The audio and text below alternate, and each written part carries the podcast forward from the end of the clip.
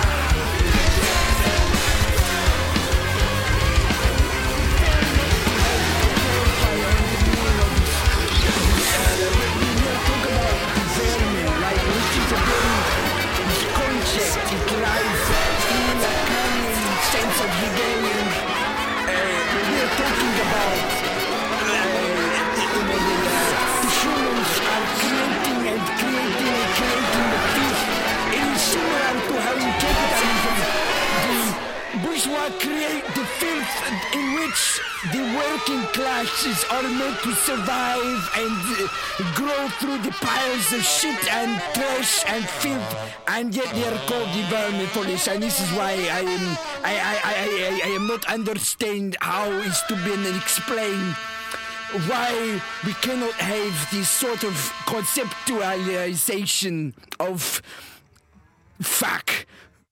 It's still a fucking prevalent thing going on. Like, Well, it's even more prevalent Now. and, and relevant now, yeah, because of uh, the, the similarities between the current impeachment process and what happened during Watergate.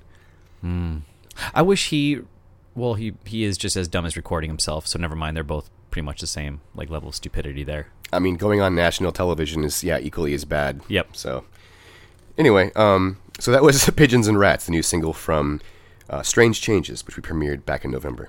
Good video. Really fucking good video, yeah. Great, great costumes and just imagery. So next we're gonna talk about Thirty Seconds Go. Yet another single.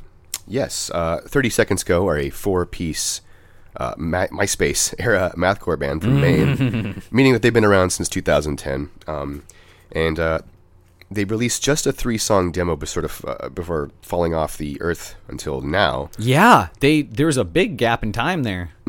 They haven't been the most prolific, but um, fortunately, this new single fucking bangs. Uh, they just announced a new single on their uh, a new release that's coming out through Riding Tiger Records next year, which is run by Cody from Secretary. Holler. who's also putting out the new The Sound That Ends uh, Creation, which is a, a really good album.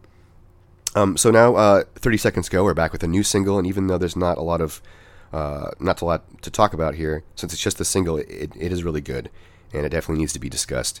This is like an exemplary band from that era, you know? Yep.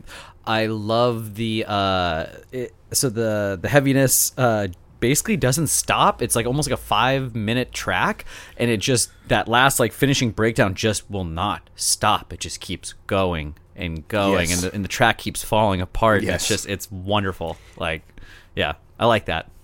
It's very well executed, yeah. It's it's very breakdown heavy. Like that, the breakdown like 35 seconds in just gives me that head bob and piss face really bad. very reminiscent to that era, you know. Um, yeah, I, I really uh, I don't have much to say about uh, this, uh, just for the fact that it is a single and such a large gap. Don't have much to compare, but um, excited to see what happens. And it's supposed to come out early 2020. The EP is so. More sassy breakdown heavy hardcore with samples, please. Sea Space Cowboy seems not to be doing that as much anymore. So let's uh, have some other bands step up with some sassy breakdowns Yeah, and why not? Everything. And uh, yeah, on that note, they definitely sound a lot like See You Space Cowboy or Heavy Heavy Low Low, who inspired uh, both of them, and Steak Sauce Mustache on that note too. It kind of saw a lot of similarities between them. So we're gonna listen to their only available single. Did you remember your reusable shopping bags? And that's uh, it just came out on October 31st. Here we go. I went back to the shores, retreated to your breast, retreated back inside this figure, drenched with loneliness.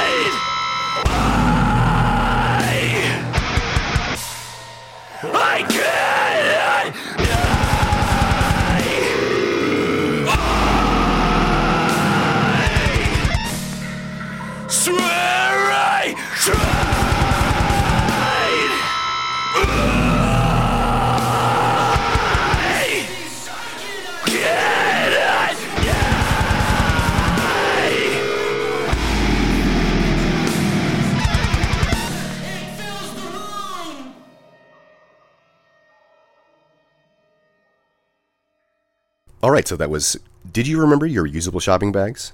The new single from 30 Seconds Go, which just came out on October 31st. So, next, we're going to talk about Liturgy.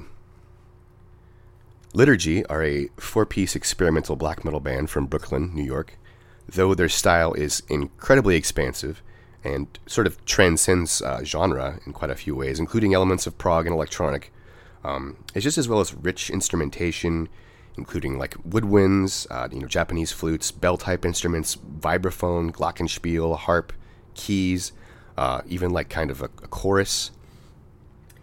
It's fucking wild. Um, Th- uh, this is a, a ref- this is something completely different than the rest of the bands on this uh, episode. I would like to say, y- yeah, normally we wouldn't. I mean, and now for something completely different. as Monty Python once said. yes, Um, yeah, this is sort of out of our wheelhouse, but in a way, it kind of is. Uh, they they really do integrate uh, quite a few different elements, including uh, very occasionally some what I would consider to be mathcore elements. Um, but I, I think primarily, even though purists may sneer, it's a black metal band. It, it, it's its heart. Um, but the band started back in 2004 as a solo project, expanding to a four piece in 2008, releasing a uh, debut EP that same year, a full length in 2009, a split, and a full length in 2011, which was very acclaimed. Um, a single and another full length in 2015, and now they're back with their fourth studio effort, Hack. That's an acronym H A Q Q, which is um, stands for the Haelegen Haelegen above quality and quantity. And uh, Haelegen is a function within the within Hunt Hendricks' belief system, which he previously explored through a uh, a record that he released as an electronic artist. boom. So um, Christian doing his homework. Yeah, this is sort of a perfect amalgamation of all this guy's been doing up until now, um, in- including his electronic solo efforts, uh, and it's all been put together with his black metal stuff. And this is honestly one of the most incredible efforts I've heard all year. Uh, it's a daring and expansive listen, and the first time I heard this album, I was absolutely floored. I, I mean, I've, I've heard of these guys in the past, and they've always been wildly experimental, but this just sees them taking that experimentation to new and like perfected heights. It is not my cup of tea. You don't like it? Nah. I kind of figured that you wouldn't, but man, it's it's really interesting. You yeah, this may turn some people off because it's very very out there. They as I mentioned earlier, they use a lot of unorthodox instrumentation, but I, I think that's precisely why this needs to be discussed because we really champion you know bands and artists that are trying new things and. Fuck me if this is not trying something very different and new. Touche. I'll give you that. I mean, they, they, the integration of glitch, quote unquote, electronic elements really helps just drive home how unusual this shit is. Uh, it really is, is hard to describe um, and, and pigeonhole, quite frankly. Uh, it's, it's very transcendental music, uh, but again, as it's hard, you could probably consider it black metal. Um, the vocals are howled and high pitched screams. Drums are fast. The guitars are epic and soaring and often tremolo picked. Um, but again, there's such a broad range of styles being employed here.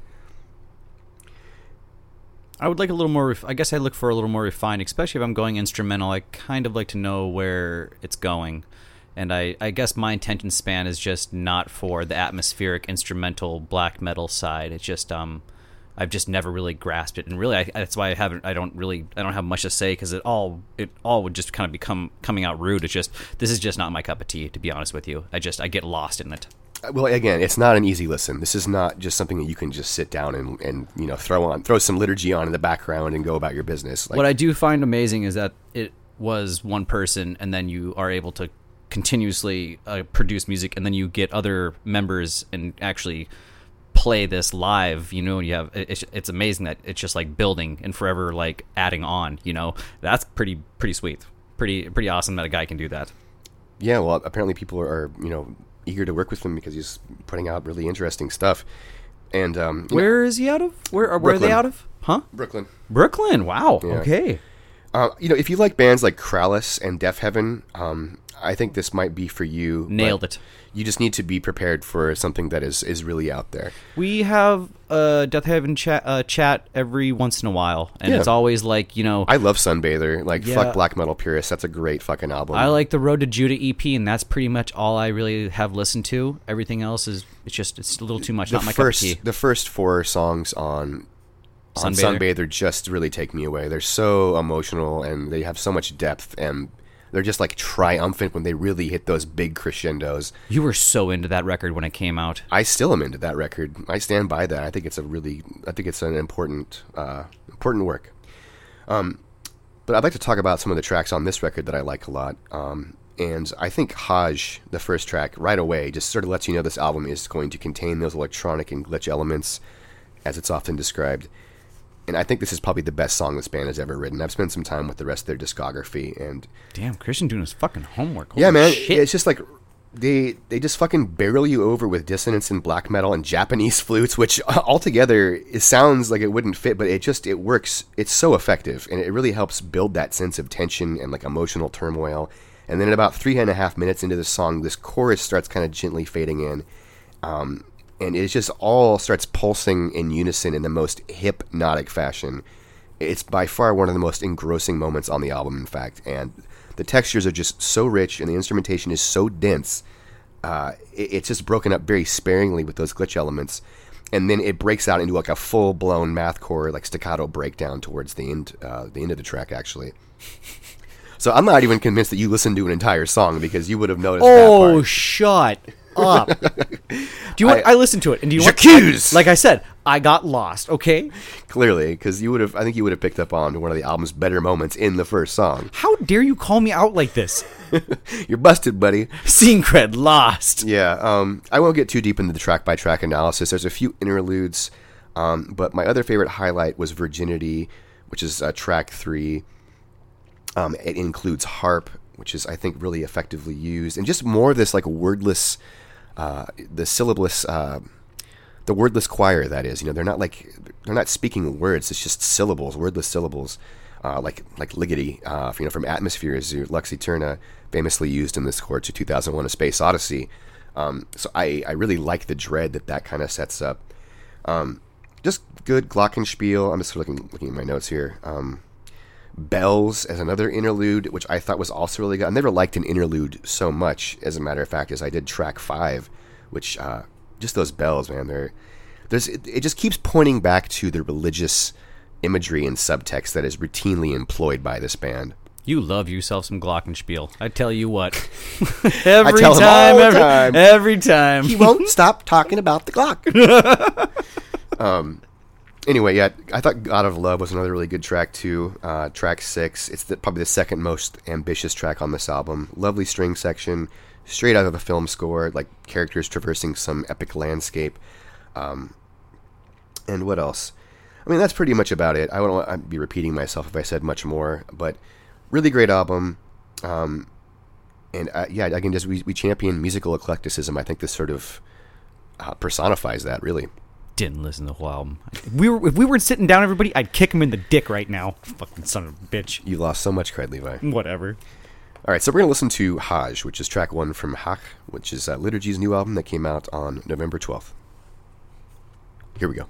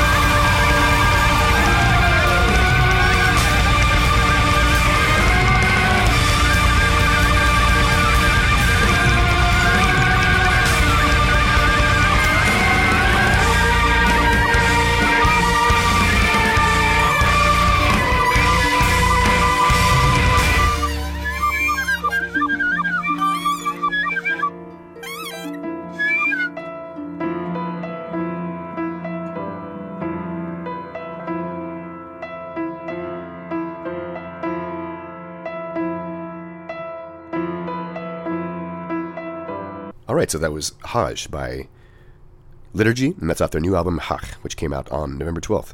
And Levi slowly but surely coming around there during the process of that track. I had to think about that fucking track for a second, dude.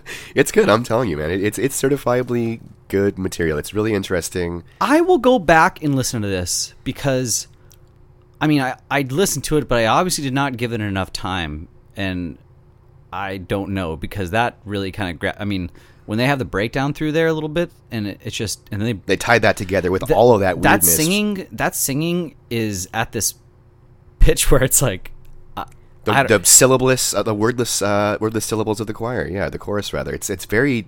It, that's why I, sp- I spoke about 2001: A Space Odyssey. I feel like they're using it in a very similar like uh, musical device. You know, I really have to go back and like just put this one in the background a few times, you know, and like let it hit me a little bit more. I will I will let this digest more. I listened to this album three times yesterday. That's why I didn't want to say much about this man. I said it wasn't my cup of tea, but I mean, how many albums? okay. How many albums do we have out there? we're not a, we're not a black metal podcast, so I, you know I didn't expect you to really jump on this immediately. But there's like this like interesting screamo element that is going on there, and I know black metal just to tie that back to Deaf Heaven. you know. yeah, yeah. As a matter of fact, anytime I've ever mentioned liturgy or mentioned Deafheaven online, like ten people have been like, "Check out liturgy."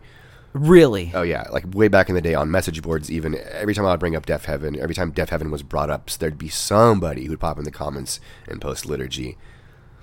Fuck. I think they're both just kind of universally reviled by black metal purists, and that's why we keep circling.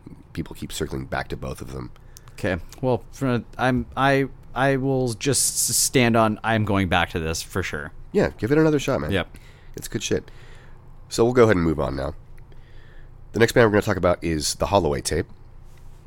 The Holloway Tape are a noisecore, you could call them lo-fi mathcore trio from Northport, Florida. I would not. I would like not to. I mean, they just sort of embrace those really like rough production aesthetics that is very akin to like a noise artist. But, um, Absolutely. we'll get to that in a second. Um, so from their Facebook, it looks like they started back in 2012, but I can't find any music they put out until last year when they released a split with Atom, A T O M, which was a super noise heavy um, track, um, or super noise heavy uh, split rather. And in fact, this band leans so much into the noise elements. I want to say that that's probably their forte originally. Like they were maybe originally noise artists, but um, anyway, they released a, a full length album last year, full length back in February, and now they're back with a new single and accompanying music video.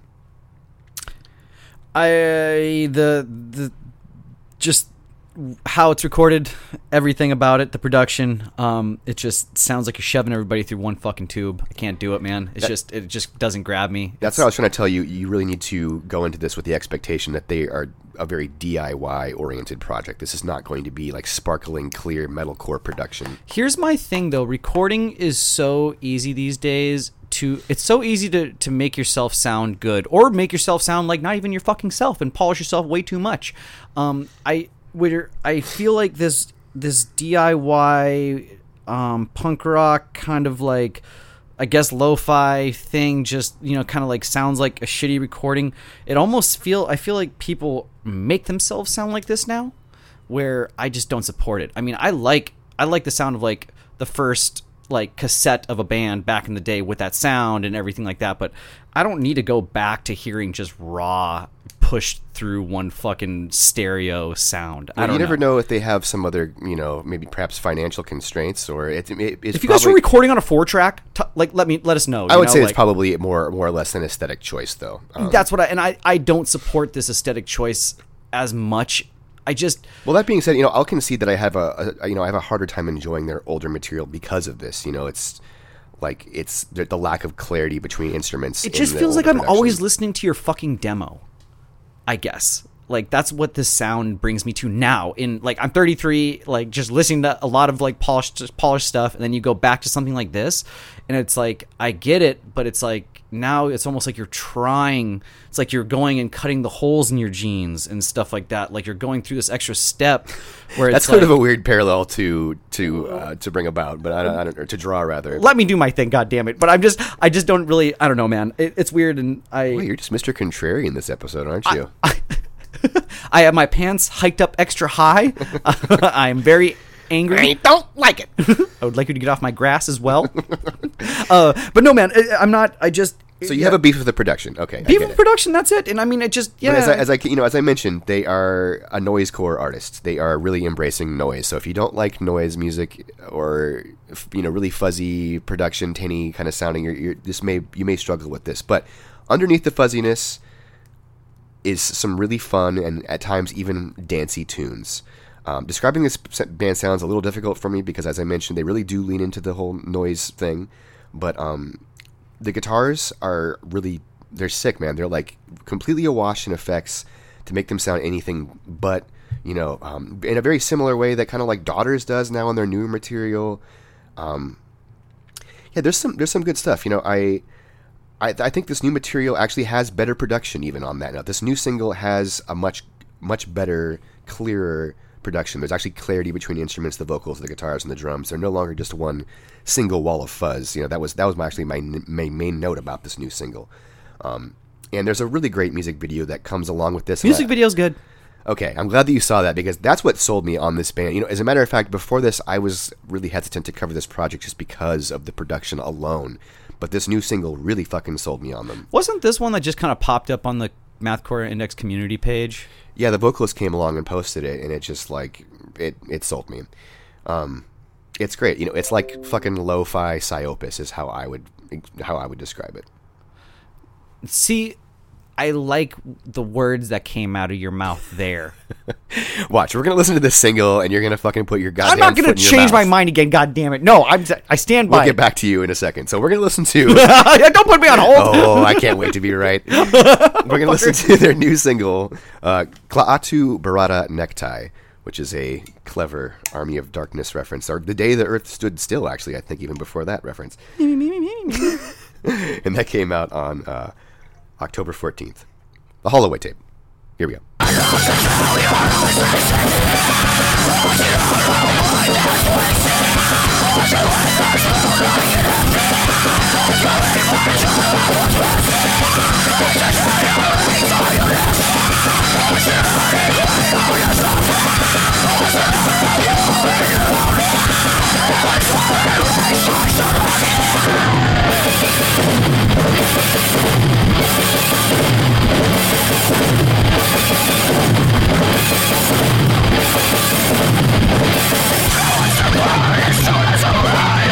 Thank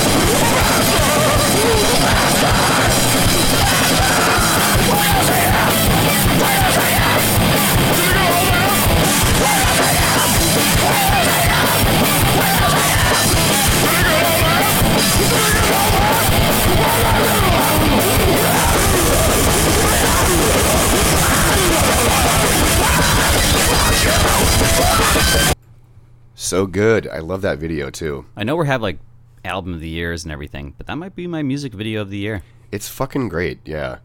So I want to Again, that's what sold me on the band. so I want to explain earlier.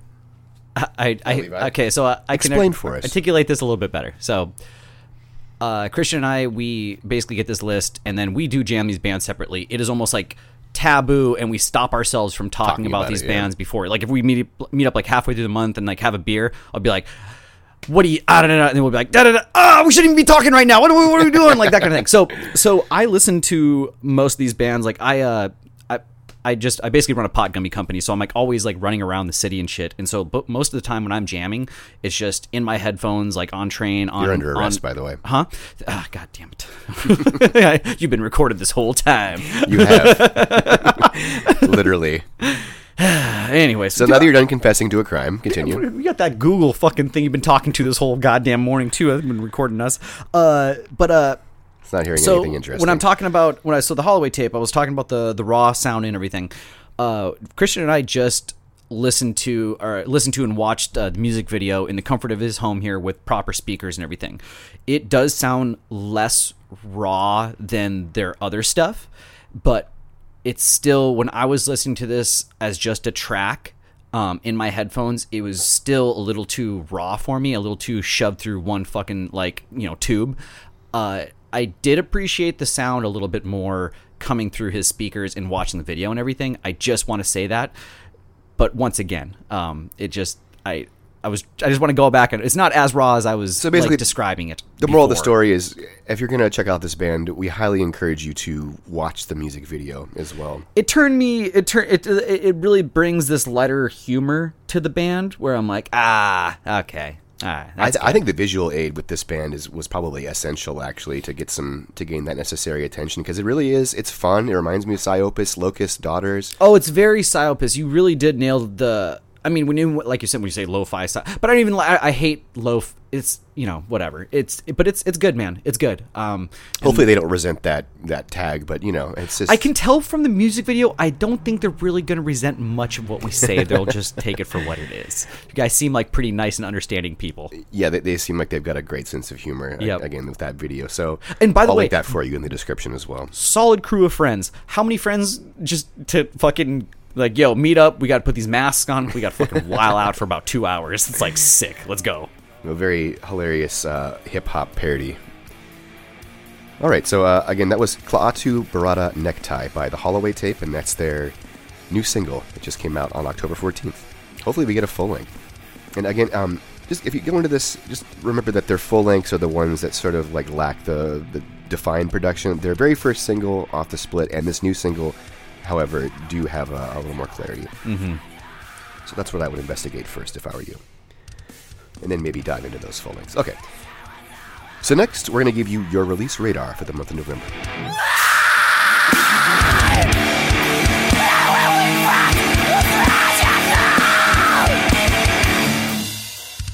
So first, uh, IKEA Mutilation Manual came out with a new full-length schizophrenia s- uh, schematic, sort of appropriate there, really sticking with that theme. Uh, H.A.Q.Q. by Liturgy, which we just talked about earlier in this episode. Music designed to give you ideas in case you should run out of ideas by the sounds, uh, the sound that ends creation. Just coming out on uh, Riding Tiger Records. We covered that last episode. We certainly did. Fucking great album too. Um, Bitten by the Kingdom, Bitten by the Serpent of the Kingdom of the Spirit by Septa. You need some prog. They used to be kind of more mathcore. Um, their other project, the Nietzsche, is definitely mathcore, but they've come out with a new album uh, in more of like the prog post-hardcore vein. Sympathy Porn by Look What I Did. that fucking title. Um, a Brief Memoriam by Frail Body. Some great, really fucking good chaotic screamo. Uh, Woo! Have you Yeah. listened to that one yet? Yes. Fuck man, it's good. Out out by uh, out via Deathwish Inc. no less. So you've got the stamp of approval. That cover is haunting. Yeah, it really sticks out in my mind for sure. And they've got a yeah, that's a great, great album. Um, what else? Uh, Growth and healing through bringing others down by Shake the Baby till the love comes out. I d- oh man, I I don't I don't think anything's right there, but uh, that's okay. fucking yeah, that's a that is a mouthful. But uh, they, they they've been around for quite some time, and they just put out a new full length, so that's out. We'll probably end up talking about them next episode. Uh, Rebirth by Lurch. Lurch's uh, first EP in quite some time, if I'm not mistaken. The uh, the sculliest pace of the cyclist. Let's try this one again. The sculliest pace of the cyclist trace by Doom Shrugs, which is a one-person project from New Zealand, very noise rock oriented. I think we actually talked about them on the podcast, and we premiered something for them some time ago. Uh, Beneath the Massacre released their first single in eight years. and fuck, is that really, really good too? Like, It is Beneath the Massacre. I guess that's probably more concise. Yes. Yep. Um, Miko put out a new single, Alma Falsa, for which we premiered a new music video. A lot of good music videos this month. Oh my god, that was especially was probably my favorite we premiered in a while, and we'll be talking about them next episode, assuredly. Uh, Methwitch we'll probably also be talking about next episode. Put out a new single. I think it's the first time we were talking about them on the podcast, and it's about time. Great one man project out of New Mexico. Uh, Worry put out a new single and yet another single as of yesterday for their uh, second full length album featuring members of the Great Redneck Hope. Yep. It's a just great, solid Colorado doom sludge. If you're expecting more of the Hope, uh, you are not going to get it. you're not getting that there, but you never know. They might uh, they might get their shit together and uh, you know come back together at some point. I wouldn't I wouldn't rule that out completely. And uh, Vildhjarta, I'm not even sure if I'm saying that correctly because I've never learned how to properly say their name, but I'm sure you all know who I'm talking about, even if I butchered it. And uh, they just released their first new single in about eight or nine years. Love it. Do you know the band I speak? Yes. Yes. Uh, you say the yes. Um, Did I get it? huh? I don't. I, that's how I would say it. I'm asking the wrong person. I was like, yeah. you Look, really? I can't believe you. Just, oh, it kind of made me feel special there I mean, for a you, second. You, you got the Scoggin thing. Like you got that on me at least. Like I've been did, I, did, I, did I win? Did I win there? You did. His Ah. name is fuck. Everyone got back to us and they were like, "You're an idiot, Christian." Oh, you never text me that. Oh, out of all the things that answered back, interesting. yeah, yeah, so I was right. Why would I do that? It's a touche. I'll give you that. I I'm would have trying not. to give you more ammunition. I would have not stopped. That's good. All right. So next we're going to talk about Kokoschka. Kokoschka are a four-piece mathcore prog band from Atlanta, Georgia. The band released their first single in 2013, a two-song cover EP in 2014, a third EP in 2015, and their debut full-length in 2016, uh, followed by another EP last year. And now they're back with their second full-length, "Women and Police Everywhere." and wow, they have uh, they've really dialed in like the chaotic elements and sort of dialed back the goofiness just the right amount on this record. Less zany. Yeah, truly. Um, it's kind of hard to describe this band's sound outside of calling it metal or prog, but they really lean in like heavily into the use of comedic devices such as satire, um, and they kind of end up jumping all over the place stylistically. On their Bandcamp, they did shout out uh, Roller Coaster Tycoon 2. uh, so, uh, in the credits, that that's a thing. that that really tickles me for some reason that I Do you know cannot what it did to me too? Because when I looked, I was like, "I hear you, I hear you." We've all been there. We've been there. I tell you what. Oh my god, that's so funny. Um, yeah, they so anyway, they, they kind of jump all over the place, but um, I, you know, as I feel like maybe as a result, that's sort of been working against them because I find some of their music to be frankly unlistenable as a result. Due to the silliness, Yeah, but they, I mean, because they really they really do drive the comedy home, but just so, it's some of it is so fucking wacky. Um, I feel that is the double-edged sword of a steak sauce mustache. Truly, truly, truly. But um, now I've come to really appreciate this band, and I want to be clear about that. It wasn't until their 2016 release that I could actually sit through more than one song. Um, but then, of course, I mean, they followed it up with that country boy band EP last year. The title track of which I frankly hated. I mean, it sounds like Muppets, but um, Yeah. like it literally sounds like the Muppets singing. But a- at least it, it saw like a step up in the technicality and the production, and included quite a bit of good singing, like very well executed singing. Um, With you, you all having such humor and and everything, I sure would like to read the lyrics. I mean, this is the first time I'm dropping it. Uh, I, I, uh, this is the first. This is the first time I'm saying it on this episode. But uh, I mean, why not? Um, honestly, though, uh, this is this is really good. I would like to say track six. Uh, uh, I dug quite a bit. Uh, my favorite track was America's Cup. It's, it's shit is tough as fuck, man. It's it's just yeah, a lot of humor involved. Yeah, I think fortunately that women in police everywhere really strikes that necessary balance I was needing to f- fully enjoy and appreciate this band's output. I mean, the album is a collection of some pretty hilarious social and political commentary, and aptly named song titles. Are they a revisit to us? no, we've No. uh, we had Carson interview them like way back in the day. That's why. Okay. But we've never actually covered Kokoschka on this podcast until just now. Kokoschka. I think it's actually how you're supposed to say it. Um, yeah, some of the song names are just fucking hilarious too. Like Abortion Man, The Grateful Dead Race, and Ben Shapiro destroys God, sends racist nudes to disgusting liberal children. disgusting liberal children, leaves my wife satisfied. Brilliant. Which just fucking makes me laugh every time I read it. That is so silly destroys God. sends dis- racist news to disgusting liberal children leaves my wife satisfied. Sorry. Um. Anyway, that just makes me fucking lose it every time I read the song title. Um. So as you can see, this stuff is really thick with satire. Um. I, I really liked Young Turks and Abortion Man track one and two were like definitely highlights for me. But I think Undocumented Worker really shows like the whole range of their abilities from like chaotic to more melodic.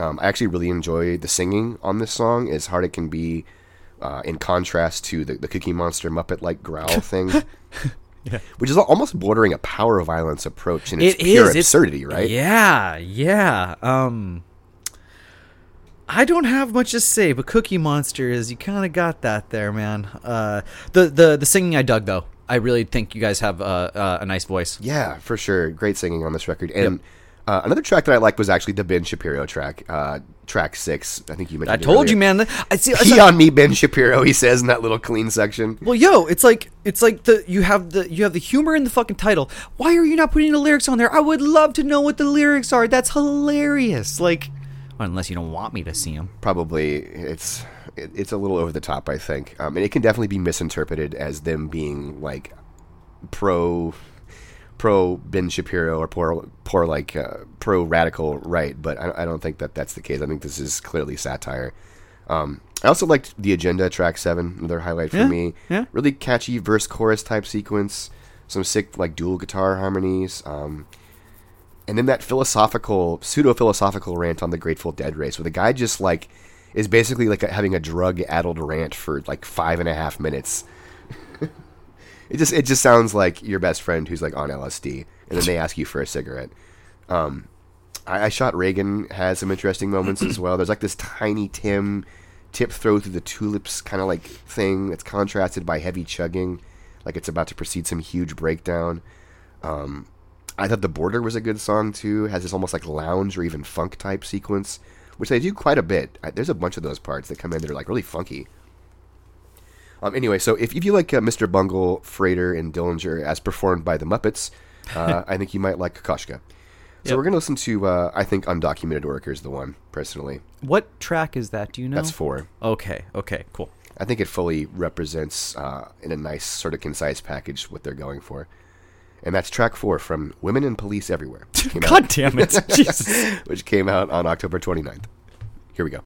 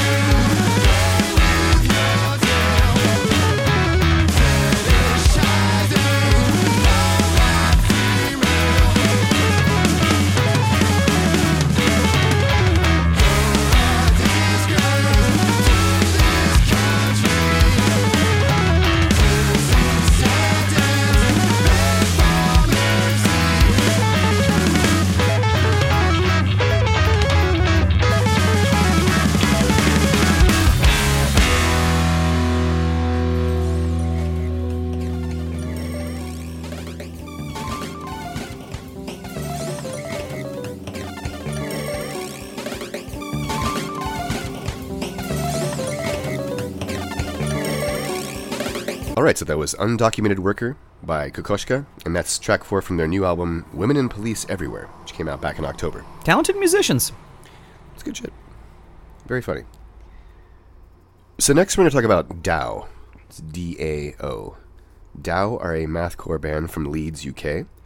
They're a new band, starting late last year and coming right out of the gates with a fairly substantial nine-track E EP. Pretty tight. Yeah, I'm kind of light on the notes on this one. Uh, honestly, it's probably the album I spent the least amount of time with from this episode.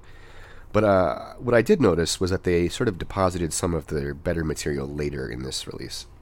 It's worth the full listen for sure. Uh, definitely kind of got this like southern rock kind of feel to it at times, right? Very. Um, once again, bummer. There's no lyrics, but whatever. It's all good. Um, I honestly, dude, uh, I will. I will say this: a band that I don't have uh, the most uh, notes for as well.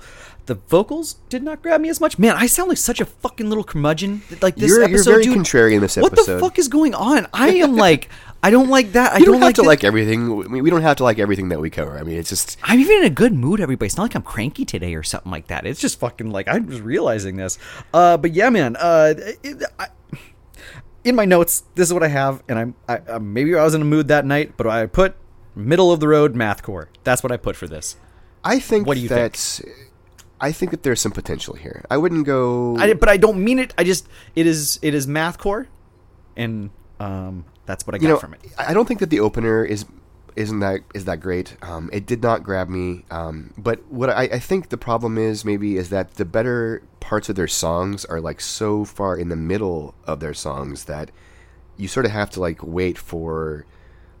I don't want to say the payoff because I keep saying that, but we had this discussion last episode and for the pro of the waiting for the payoff we were talking about every time i die kind of style and everything like that Mm-hmm. Right, Um, exactly. you know, I I just think that that again, the better the better songs are like a little deeper into this release. Like track five, Jacob is where the EP starts to pick up a bit.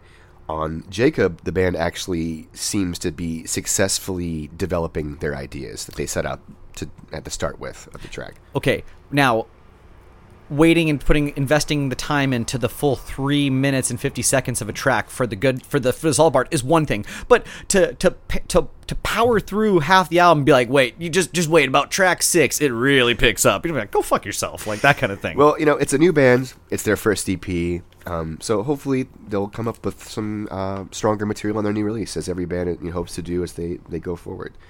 Is this the new us are we like the two like dudes up in the tower or You know, like- listen, I think it's okay for us to provide uh, critique. I, I feel like that's uh, part of our mission statement. I, I feel like previously we didn't make any or very many critiques at all, and we've started to do that as of the last like year or so.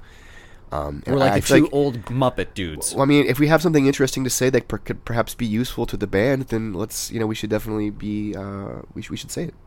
Okay That- That's the whole purpose of Maybe I feel of this, of this platform. Yeah. yeah. I mean, don't don't feel don't feel like you need to like pull punches. Like, uh, frankly, this is a band that our Patreon supporters voted on. Like, Mm-hmm. people wanted to hear us talk about this band, so here we are.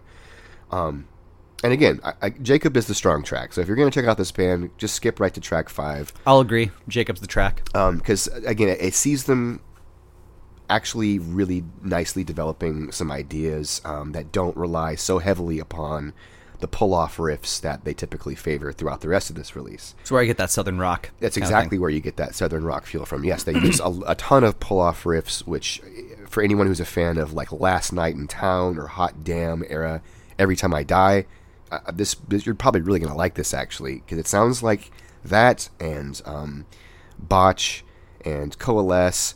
And the vocals kind of reminded me a lot of Arms too. On that note, this guy reminded me of Paul Hundeby from Arms. Anything else you want to add? Negatory. Okay. But I do agree on the track, Jacob. Cool. Yep. So we're gonna go ahead and play you uh, Jacob. Then that's track five from Worthless, which is off, um, or rather DAO's new full length album or EP, let's say, that came out uh, September 26th. Here we go.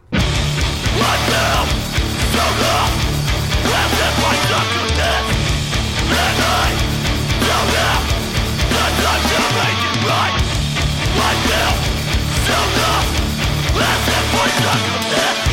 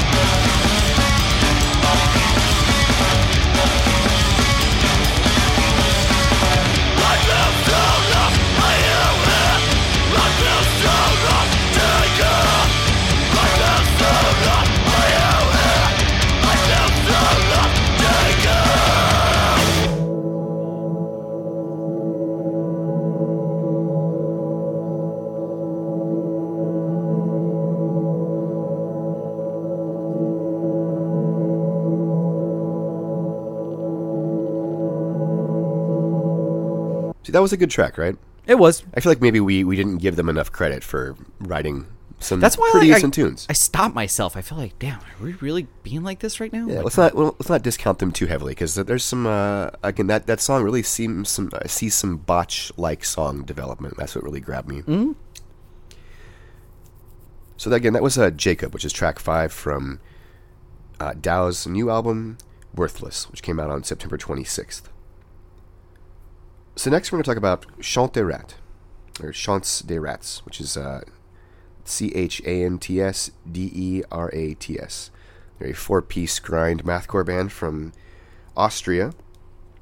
And uh, Chant des Rats uh, started last year and released their debut EP in October. They pay, I would call it, uh, I would call it grindcore primarily, but it does take some pretty interesting and even mathy turns, so it's certainly appropriate to describe them as mathcore as well, I think.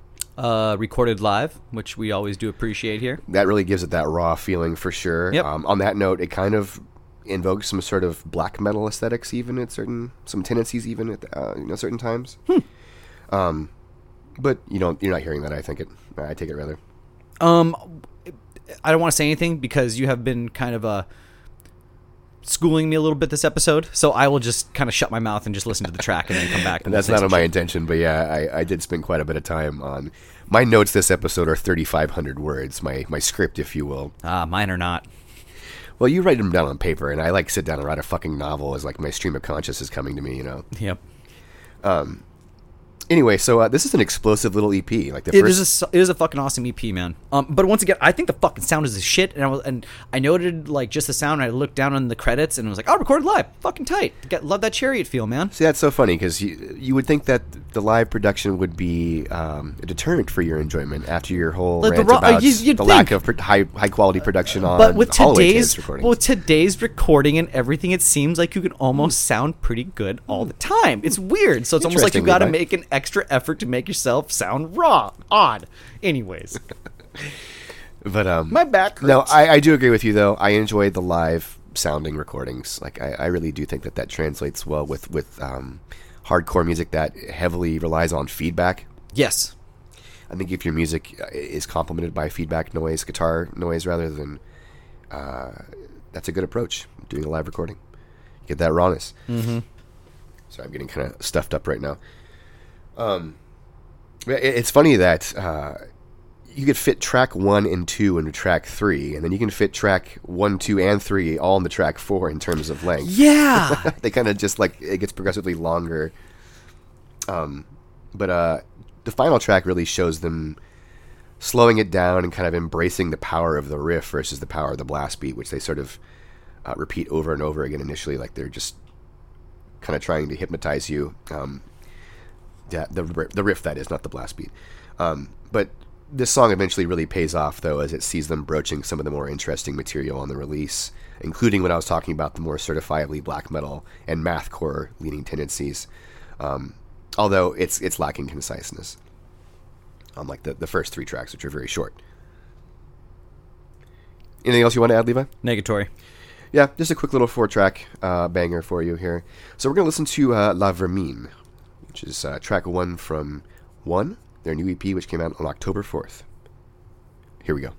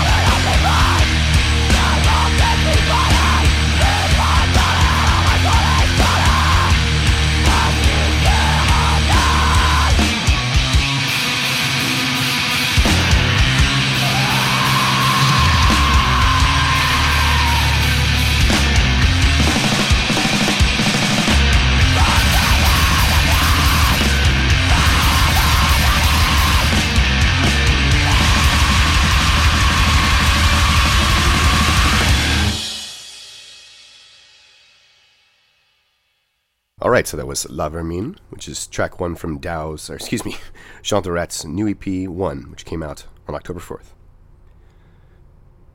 So last, we're going to revisit Geisterfahrer. Woo! Geisterfahrer, which means ghost driver, uh, which is also the act of driving the wrong way on the freeway, are a, uh, a deathcore mathcore band from Boston. They have picked up the deathcore on this fucking one. Fuck yeah, they have. I really, I really like that about them. Actually, I love the combination of the two. That's why I love Dysphoria so much. Uh, as as for us, I always compare to this band. I am standing right now on my little fucking pedestal, my little hill right now. This is my favorite band of this episode. This is fucking a ripper, dude. I It wish is. It's it's that good. I know. Yeah, I agree. Like in this style, it's like they they give us like you know five tracks and it's or four or five tracks, you know, and it's like that short and sweet kind of thing. But god damn it, I would take another four or five tracks of this too, just to fucking keep just ripping into me, dude. It fucking it's good. I want another full length. I know they already gave us one in, in 2017. Their their date or 2018 rather. Their debut LP. Just this, We covered on this podcast back then. dude. I so all right. Wait, I need to get So now they're back with their new EP. Just to get to that very quickly, they yeah. they You- released yeah, a you, you say things, yeah. so they released their debut LP in 2018, as I was just saying, which we covered on this podcast. Um, and now they're back with their second EP, Vivisection Parade. And um, you want to go ahead and chime in there, Levi? Man, uh, other than the short and sweet thing, uh, the vocalist has really embraced the lows that he can do. I- I love your lows so much. There are there's a uh, I I love the range that this vocalist has. This like death scathy scream, these low, and then these ultra lows. Um, it, it's awesome. It's fucking. I'm all about this thing, man. I'm, It- yeah. This is a really solid EP. It's like one of my favorite EPs of the year. Uh, we actually premiered this EP on our website, so you can go read my full write up there. I'll try to link that for you in the description. And um, It's a bit MySpacey as far as like the death grind, right? Were you, were you gonna say it? I was literally, it was on the tip of my tongue. I think I saw it right about there. I was like, right by the mustache. I saw it there. You, yeah. you probably noticed that uh, we toss the term MySpace around a lot, uh, usually in an adjectival sense to describe the sound of a band who uh, really scratched that itch for the days of white belts, profile songs, and the skinniest jeans one could find. To That was my that's my, my quote verbatim about this band. to to to put on an an album for the first time, okay, and for it's it's track two for me because the first track is kind of like uh there's not much going on there. It's like a like an intro track, but track two it pops on and for the my, a, a MySpace profile page to pop up in my head is the weirdest fucking thing but that is where my brain goes so that shows you how when we say like MySpace era I mean we are trying to it's I don't know where Christian and I go with this and why we chose this but It's a sound of like the deathcore hybrid mathcore kind of sounds that we used to hear from these bands back in the day. They were sort of hard to pin down, like Destroyer Destroyer and you know Robinson and fucking I want to I want to Sawtooth Grin. I want to compliment another thing on this band because Hayworth. uh, I want to compliment another thing on this band because I don't want it to stop. Um, vocalist, like I was saying, embracing those ultra lows, but uh, the pop and the snare, it's just that right fucking pop, man. Uh, they have really embraced more grind. Uh, just it's it, I don't know, man. It's it's turned up. It's it's awesome, and yet they've shortened everything kind of too.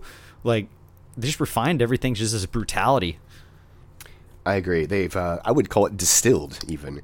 Ooh, I like that. Yeah, um, it's it's really fucking good. They use those uh, minor third interval riffs, savage breakdowns, just the right amount of sass.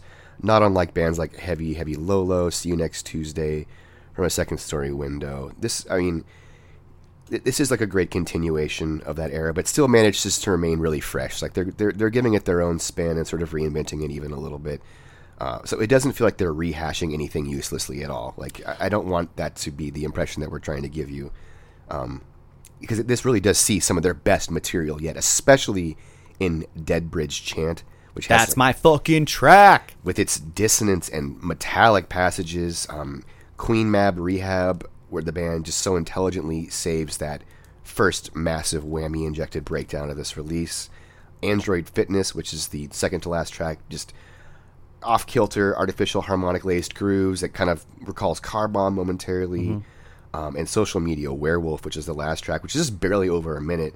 Um, but again, still providing some of their best and most memorable material on this very short but sweet EP. they do the great redneck hope thing of um, um, doing a build up to a breakdown and not not delivering, or they'll do a small portion of a breakdown and just cut you off and end the track. It just kind of like it's it is a they they leave you hanging in a good way. Um, I do I do appreciate that. Um, keep It's- doing this shit, man. It's, it's fucking really awesome. good. Yep. So let's go ahead and give them uh, Dead Bridge Chant, Boom. which is track two from Vivisection Parade, and that came out on October 31st. Here we go. Please prepare the patient for vivisection.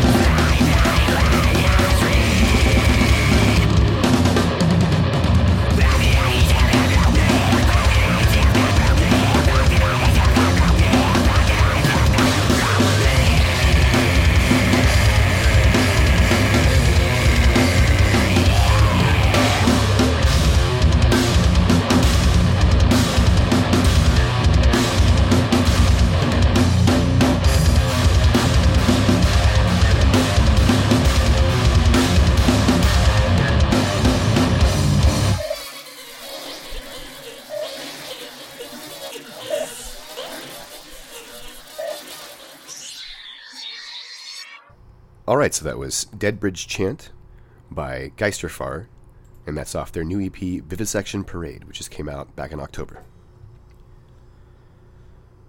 So next, we're going to play you our interview with Car Bomb. Oh what? Yeah, we recently had our correspondent Sidhu go out and interview them at their album premiere show for Mordial at the Kingsland in Brooklyn, New York.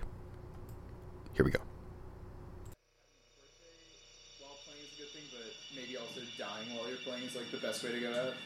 I uh, I don't think dying while you're playing is the best way to go out. I, I the think about this a lot. I do think Yeah, about yeah. that a lot and how I'd like to go. And uh, yeah, not playing. It'd be really good for the band though. Yeah. if someone, yeah.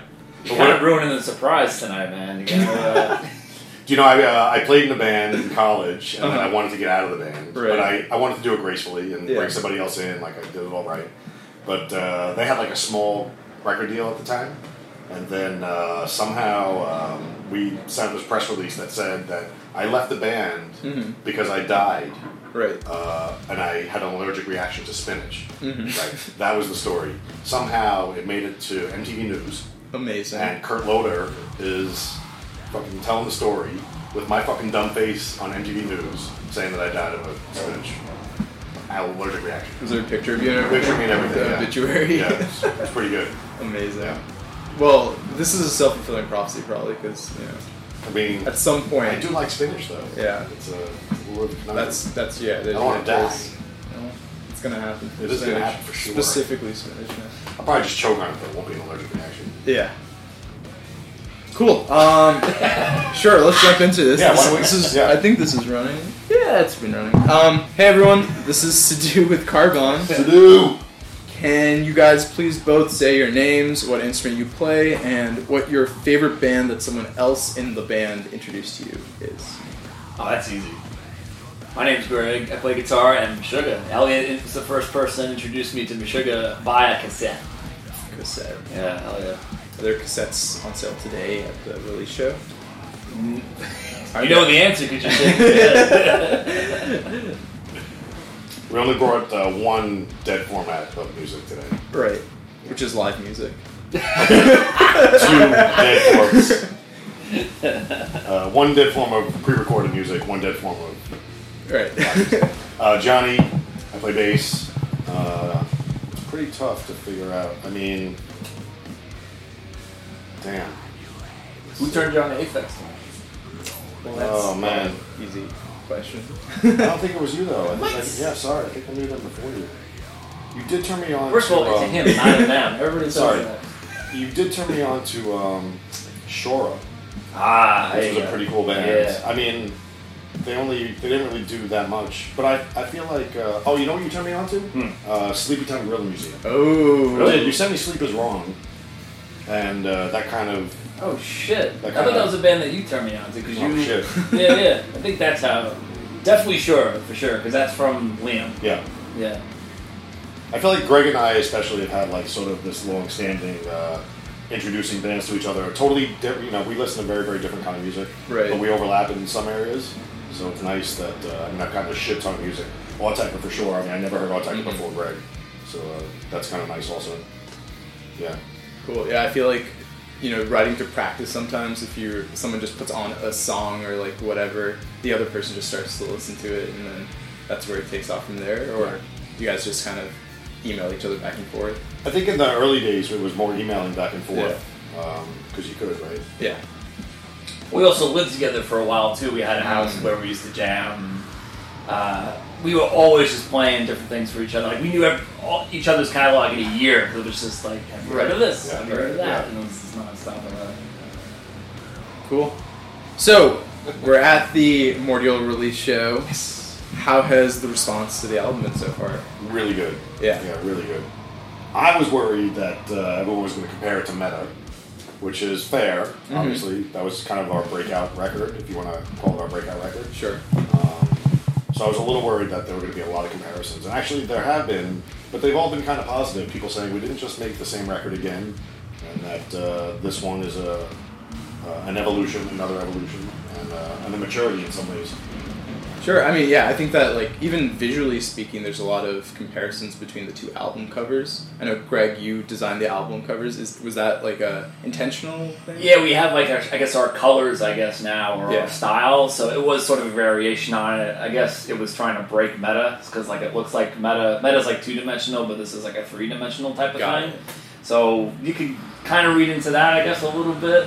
It wasn't done intentionally, but the more I look at it, it's like oh, it's like a it's like a next step in like our you know what we're trying to do. Right. Is that could that also be connected to like the Dissect Yourself music video being this kind of weird 3D figure that goes crazy, or is that Sure, too yeah. much into it? Well, for the well, when we were, uh, I guess, doing the vision boards for the video with Ben Levin from Ben Mm-hmm. Right. You know, it was awesome. Uh, it was sort of into that, but we wanted it to be not too gruesome because I think the like lyrically, Mike went a little gruesome with that song intentionally. That was his intention to Right. do it. So we didn't want to do that too much with the, the video. But yeah, that was like sort of the part of it. It was like having, you know, the abstraction of like you know cells and all that stuff. Cool. Yeah, um, you know, I, I noticed, of course, the lyrics on Mordial. I know neither of you guys write the lyrics, but the lyrics seem to be a bit more personal, almost. Like there's moments where Mike speaks about success and failure of this band, and you know, of course, it's been a long time coming of your success. Um, I was just wondering, does this feel like a more personal album to you guys, or does it feel just think- another step? I can't speak for him, but I don't think his, any of the lyrics do anything with the band at all. I think it's Fair enough. more of just how he feels about certain things, or the way he describes it to me is like he tries to paint like an impression with his lyrics. He never really talks about anything specific. It's more about like a general mood or a general feel of things. Got it. So uh, yeah, I, I would say that as far as the lyrics go. Cool. Did, did he come up with the album title itself, or No, actually, that was I did it actually. I believe so. Yeah, it comes from Primordial, which Right. that's a whole other thing. But uh, yeah, we just liked the way it sounded, and it was short. We tried to do something short that wasn't really too dis- too specific about anything. So We did Cool. like a Google Share doc and had like you know, Yeah, right. 50 or 75 different names we were just throwing back and forth. Cool? Yeah, I mean, I think the, yeah, this phrase So we have prim- another 50 or 75 albums. There you go. that we have to- that you have to write.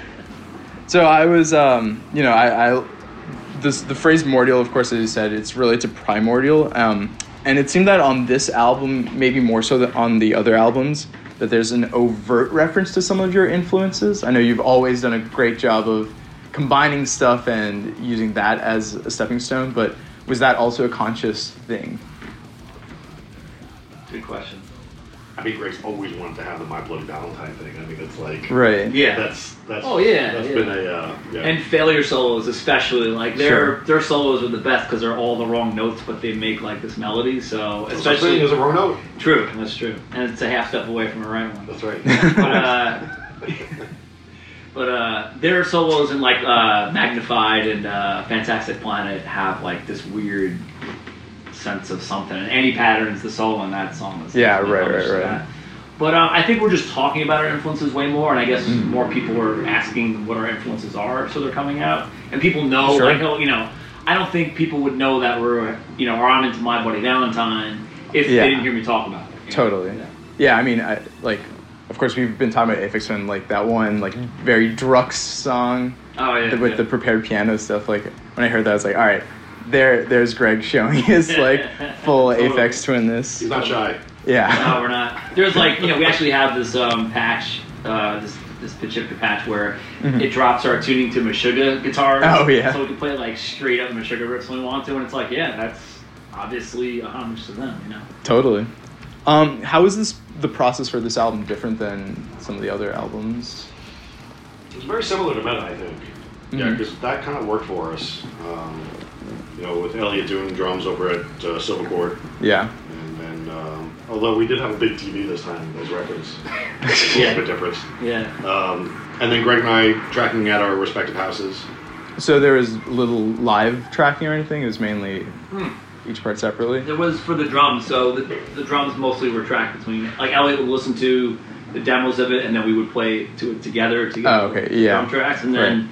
All of the guitars and the bass are done. You know, we do that at home because it's just more convenient. And we're still writing the harmonic and the note parts as we're going, Sure. and adding effects and stuff. So even as Mike adds his vocals to it, we're changing things. So we like to do that type of stuff at home and take our time with it. Got it. So the the sound creation part doesn't happen, or it kind of happen concurrently with the. Yeah, it could be either or. Sometimes Yeah. it's it like dissect yourself was pretty much done. It was like you know a straight up song that we wrote real quick and it came out. Other songs like like Vague Skies was like the song we started first and the song we finished last I could see that. because yeah. it just took. We we were just trying so many different things, especially with vocally. Yeah. At one point, uh, maybe it's not going to make the record. We thought it wasn't going to make the record. Yeah, Yeah. like uh, Fade Out and Vague Skies were the two that were had like the Sure. most. the most uh, I don't know the, the ones that I thought were the, had the most promise in them because they're so different from what we normally do.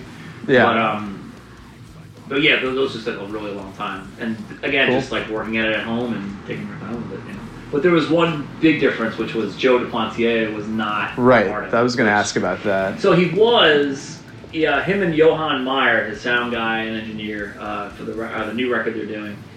Uh, they were a huge help with uh, the technical part of it, like you know, just how to work a little faster, how to you know, trying different things with guitars or you know, vocal orchestration, and there's a lot of keyboards and percussion sounds that are Sure. very deep in the record, Sure. And that's all influence from them. But the one thing that was sort of like a like a I guess a a challenge was Joe wasn't there to like say if it was good or not. Yeah, right. so right. we were kind of going Because he, he had more of a producer role in Meta. It- it's for the vocals, absolutely. For vocals, okay. Yeah, yeah. Musically, we kind of know like what we Yeah, want right. to do, but for vocals, it's it's hard because it's I don't know. It's just it, it's it, I don't know. I don't know how to explain it. But I think the way Mike likes to work is like he likes to experiment with a lot of different things and Mhm. try different ideas, and to have Joe sort of Steer. ha- steer it a little bit or Right. just give his input was really fun for him to have that, but he didn't have that this time. So. Cool. I mean, I think that he does a great job of showing off like his his range and just doing everything. on this absolutely, yeah, yeah. He did a great job. How was uh, working with Nolly on this album? Painless, Yeah. super painless. Yeah, he's an awesome dude. We actually uh, went to a family dinner with him. did. We went to this Michelin star restaurant in, uh, in the Yeah. UK with him and had this three and a half hour dinner with wine pairing and uh, it was him and his wife and me and Greg and Elliot and uh, right before uh, ArcTanGent.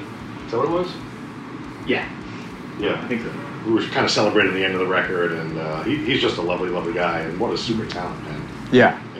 Jesus Christ. Yeah, he. So we did a, a shootout with two other engineers, and he. We were just like, wow, we didn't realize that it could sound that big and in your face. So Right. Immediately, and he was really easy to work with. Like, took feedback really, you know, without any issues, and had some ideas for arrangements and stuff. So Cool. it was cool. Yeah.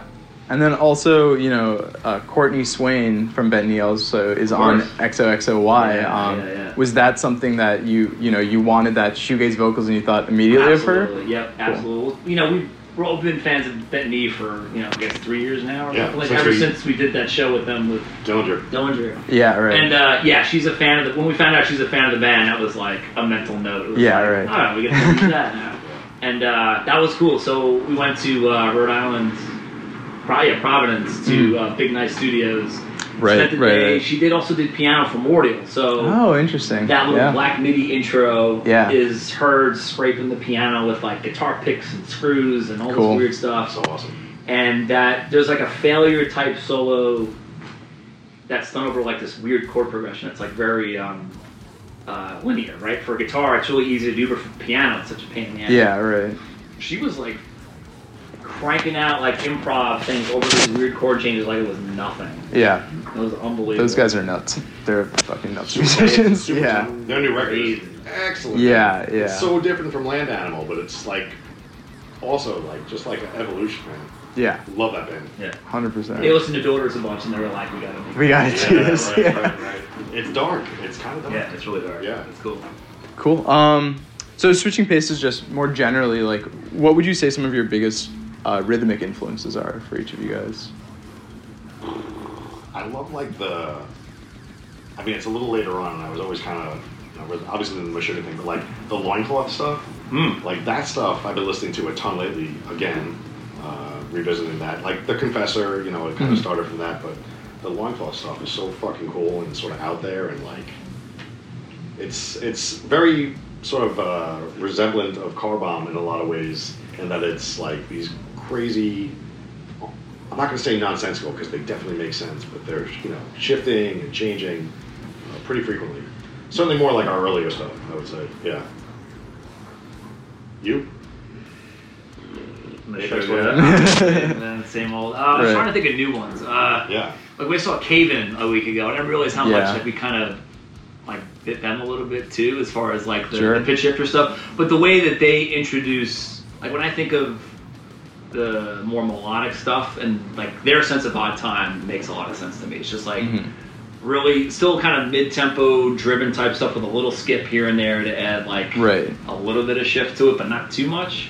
Yeah, you don't have Uh, to think about it too much when it's happening. yeah, happening. we really don't think about it too much. Like all of our rhythmic patterns are real simple. Like it's all, you know, well, we you might think of- you might think that. we think of like things as like we break it down to like ones, threes, fives, and sevens. Like we don't think like of things in like thirty-five over or whatever. Sure. Like which we always think of like the lowest common denominator, and uh, that's how I don't know. Like Meshuggah does that too in a way. Like they take like little bits and just repeat it, especially in like Chaosphere. Like Chaosphere can do that a lot. So yeah, we try to pay homage to that with like our stuff. and that's when you're learning your own music. Is that how you also approach it? Like you you, write a riff and then you think, okay, this is a three, then a five, then a seven, or it's always different. I Yeah. mean, sometimes it's a riff that just comes out, like you're just messing around, or Elliot will mess with a drum fill, or you'll have an idea, and or it's okay, like you, you wake up in the morning and you think I'm like, oh, I've never done something that's this pattern, yeah, and you write down the pattern, and then you try to play a riff to it. And, sure, and, yeah, You know, it, it, whatever works. Like we're not like ashamed to like. You know, bar, like start with someone else's song and just like tweak it and then see where that goes, or Totally. start from scratch, or get in a room, or write at home, or whatever. Do you ever start with vocals, or is that usually the last thing? That's usually the last. Yeah, Every band I've ever been in is the last thing. Yeah, yeah. I don't know how vocal driven bands do it. Yeah, I have no Write idea. music to fucking vocal. Sounds insane. Yeah. um, how long did it take you guys to write this album? You started right after the Periphery Animals tour, right? So Writing? No, that was after the Gojira tour. Oh, shit. Yeah, yeah. That was when. So Well, we started why- writing before that, so that was like three years ago. yeah, that, Right after Meta, yeah. yeah. Word. that tour was like February, March 2017. 17, I Yeah. think. Yeah. But that was when we toured with them for a month. Yeah. That was oh wow, we gotta like step up our game. We gotta chop Right, things. right. Like they have old songs that they chop things. And it was like oh you can like and you start to see why they do it because you know they ha- they're like a fine tuned machine now Yeah. and um, they leave like no extra little thing to chance. And I was like, I didn't realize you can get that deep with like shaving parts. So a lot of writing Immortal was that. It was, you know, there there's like an extra five percent of the record that got cut just because we were like, let's trim that. We don't need to play that riff again. We can trim it and go straight Cool. to here, or yeah, just to kind of make things a little more efficient. Yeah, and I think that you can just deliver your message just yeah, as you said, more efficiently that way. Sure. Um, are you guys both using Axe-Fx at this point, or is it? Yeah, I'm not anymore. I was, Okay. but I uh, I went back. I want to turn knobs. Yeah, I yeah. wanna turn it on. yeah. Greg's way better and uh, way more patient Mm-hmm. and uh, way more creative to dive into those sub menus and the Axe-Fx. I mean, he's really got that shit down, and I just was like, ah, if I just want to add a little more bass to my tone, like I gotta fucking do what now? Yeah. How do you stop yourself from just disappearing down that rabbit hole of menu diving and stuff I'm still I'm thinking about that right now. you know? Yeah. Okay. Uh, no, really, I don't know. I've been using it for so long, so Yeah. I know what I want to do with it at this point. right. And like, it is like an abyss, but I kind of hit the bottom of what it can do, and like I want it to do more, and it Yeah. won't. So like, hopefully, like I'll get to talk to them and be like, "Can you add like another 20 pitch shifters?" To that? Look at him, he's like, Yeah. Exactly. making all diabolical. Uh, someone on uh, the Math Core Index Facebook group specifically wanted to know how did you make the laser sounds? we have this laser. We have a microphone and a laser gun, and we just point it to it, and it goes. beep, beep, beep, beep. yeah, yeah. Um, I mean, I guess you kind of answered this, but do you devote specific time to discovering weird noises, or do you write a song and then you say, "Here's an idea that could like work with that"? Usually, the it's two separate processes. So experimenting Mm-hmm. is sort of like I guess you know just messing around with knobs and even riffs, and then the orchestration of things comes later. Yeah. And sometimes you like. Like I have like a, I guess a backlog of riffs and things or sounds or whatever. And I'm like, Yeah. oh wait, I can take this thing from that and put it here to make the song do this. Right, right. Yeah. Cool. Um, I know you recently got more into like modular synthesizers. Mm-hmm. Is that and that appeared on, of course, Mordial. Is that something that's gonna show its face more on? Uh, maybe in a supportive role. I don't Yeah. think it's going to be like a feature, but uh, because it that stuff is crazy, and it's I haven't learned to control it because it's so random. Like Yeah. it's too random. Yeah, Like, yeah. Even just like with sounds, like anything I listen to that I created with that, I'm just like it's not anything. Yeah. It's just you know sounds smashing into each other. So if people want to listen to like an hour's worth of randomness, then man, that could be the next. one. I like that. Well, our, uh, our buddy of ours, uh, Sir, is uh, uh, using Max MSP. He's going to make like another Oh, that's sentient sick. being of Holy shit. stuff. Yeah, yeah. Um, what are some styles and genres that you have yet to bring to Car Bomb that you kind of want to go towards? That we kind of want to. Yeah. I was gonna say country, but I don't want to bring country. Yeah. We haven't done country. Dude, you have the bring that. perfect voice for a country song. It's true, and I have a very sad, sad life. So I could bring that also. I love how Sarah just looked at me like, "What are you fucking talking about?" I don't have a sad life. Uh, hmm. I mean, would you ever like go like the full Aphex Twin thing and like do some drum and bass breaks and stuff? Or That's a question for Elliot, actually. Yeah, Because Elliot always has this mantra of not wanting to play normal beats. yeah, That's pretty much what. That's all him. Like we're like, you know, we're into doing four four here and there every once in a while, and we, you can see it creep in more and more with Mm. Yeah. record. It's like, dude, just hit the hi hat and the drum. You the can see he's and that's it. fucking struggling with it. Just doesn't want to do it. But to do Aphex Twin stuff like like drum and bass, that is sort of like in the pocket and it doesn't really change too much. Yeah. So I don't know. I don't know. I think I don't know. I think we kind of know what feels comfortable to us, Mhm. and I think once we play these songs out more, we'll get a sense of like how it feels personally and how it feels to other people, and then sort of develop the sound that way. Yeah, that makes a lot of sense. Um, this is kind of a random question, but how has the stability of having a job ha- helped or hindered your creativity? It helps because you can pay for the year. Yeah. It's great. It stinks when you're when you have an idea and you're trying to flesh it out, but then you're like, oh crap, I gotta work. You know, like Right. then you have to like sort of switch gears, and as you're working, you're still thinking about that idea in the back of your head, and Mhm. you know you're not being as productive because of that. But uh, I don't know. I mean, we're we're pretty lucky though. I mean, we we pretty much know what we can do as far as like you know time dedicated per year and you know how it affects our jobs and all that stuff. So Mhm. I don't know. It, it definitely, I guess having like a steady job definitely helps though, for sure. I mean, you also just pointed out that the length of time between our records is getting shorter. So uh, somehow we've managed to um, put, a, I guess, a little bit more emphasis on this uh, without having to sacrifice the work Mhm. outside of this. So um, it's, it's, you said the other day, it's like the eternal question of the balance. Yeah, between, right. You know, Yeah, the pendulum's going the other way now. Like Right. he was trying to get in touch with me for like a couple of days, and I was I was just trying to learn this new program, so I didn't, I didn't get back to him. So, I was so deep into work, so So Yeah. he'll do that. it happens. Yeah, And. I usually don't have a problem with like two days, three days. Greg will drop out, no problem. This was like six days. Finally, I'm like, are you are you alive? we got a show next week. When I'm on the ground with the keyboard, I'm like this. cool. Um, do you guys have any plans for a headlining tour next year? Or we're doing uh, we're doing March in Europe. Cool. Uh, like three weeks. Yeah. or give or take. Yeah.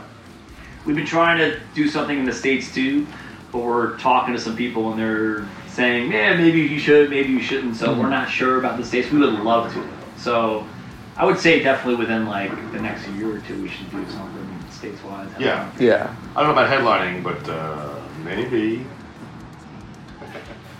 Maybe. I guess you guys have this Born of Osiris tour coming up in December as We well. do. So that'll be yeah. sick. Yeah. Lee's a good guy. Yeah, Lee's awesome, man. We met him on the Animals as leaders and Mhm. tour in Europe, and he was just so awesome. So we are like, yeah, like, as soon as he like made the call, we are like, absolutely, let's do it. Sick. Yeah, and Oceano fucking is heavy. No, that's fucking heavy shit. Holy cow. I've listened listening to their all their stuff. They got a ton of material, man. Yeah. A yeah. lot. I couldn't believe how much stuff they had out. Yeah, it's fucking crushing. Yeah, it's gonna be interesting. Yeah, to see how that. Yeah, that'll be great for you guys. Like yeah, opening that good to be out. shows. It'll be good to be out. Very cool. Have you played in Canada yet? A bunch of times. Yeah, yeah. Not enough though. Yeah. A bunch of times, yeah. Very cool. It's always fun up there. I feel like the crowd up there is like one of my favorites actually in the Yeah, world. Montreal and Toronto Yeah. and Calgary and all those places. Yeah. That's great. Vancouver. Are, are you going all the way out there? No, no. Mostly Ontario, I think. Cool. All right. Last question. Uh, the Mathcore meme group wanted to know how does it feel that you guys are a meme in that group? Fucking awesome. I think it's awesome. The one with the. Um, oh, what the hell is that show? Not the Family Guy, but the one in space. Uh, what the hell is that show? Futurama. oh yeah. And my head is like on the guy that goes pew pew pew, and I'm like, You did that. it wasn't. I didn't make that meme.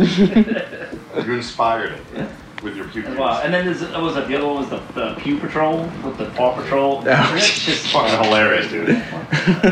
I think it's great. Let them have fun. yeah, they have a lot, a lot of love for you guys. Dude, we fucking, we're so blown away and so fucking grateful. It's fucking crazy. We've been doing this forever. I feel like we've been doing this forever. Fucking awesome that people are like on board, making Totally. memes about us. Yeah, that's that's now you know you're at the height of the Yeah. band. did it! It's all downhill You did it, here. man. That's it, man. cool. Do you guys have like any last words for anyone listening? Thank you all. Yeah, that's it, man. Thanks for thanks for uh, coming out to the show. Appreciate you. Yeah, I'm excited to hear you guys. All right, thanks so much. Thank you.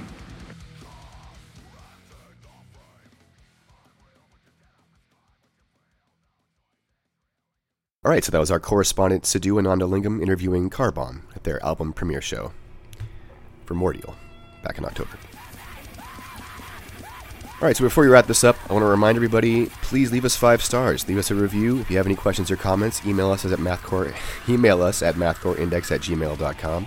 Please subscribe on uh, YouTube. We've got tons of video content scheduled there right now, including some And more to come. yeah, just a, a bunch that we're, we're going to be putting out in the next year or so. Uh, we're talking just show after show after show, um, of varying quality. I wouldn't, they're not all the same quality as our, our fest footage, and that they're probably not going to all, or very few of them, will have even mixed audio from like the board or whatever. But uh, you can look forward to some rare OG gyms, like some Dillinger stuff we've got lined up. Uh, number 12. Uh, I don't want to get too carried away talking about that, but go check us out on YouTube.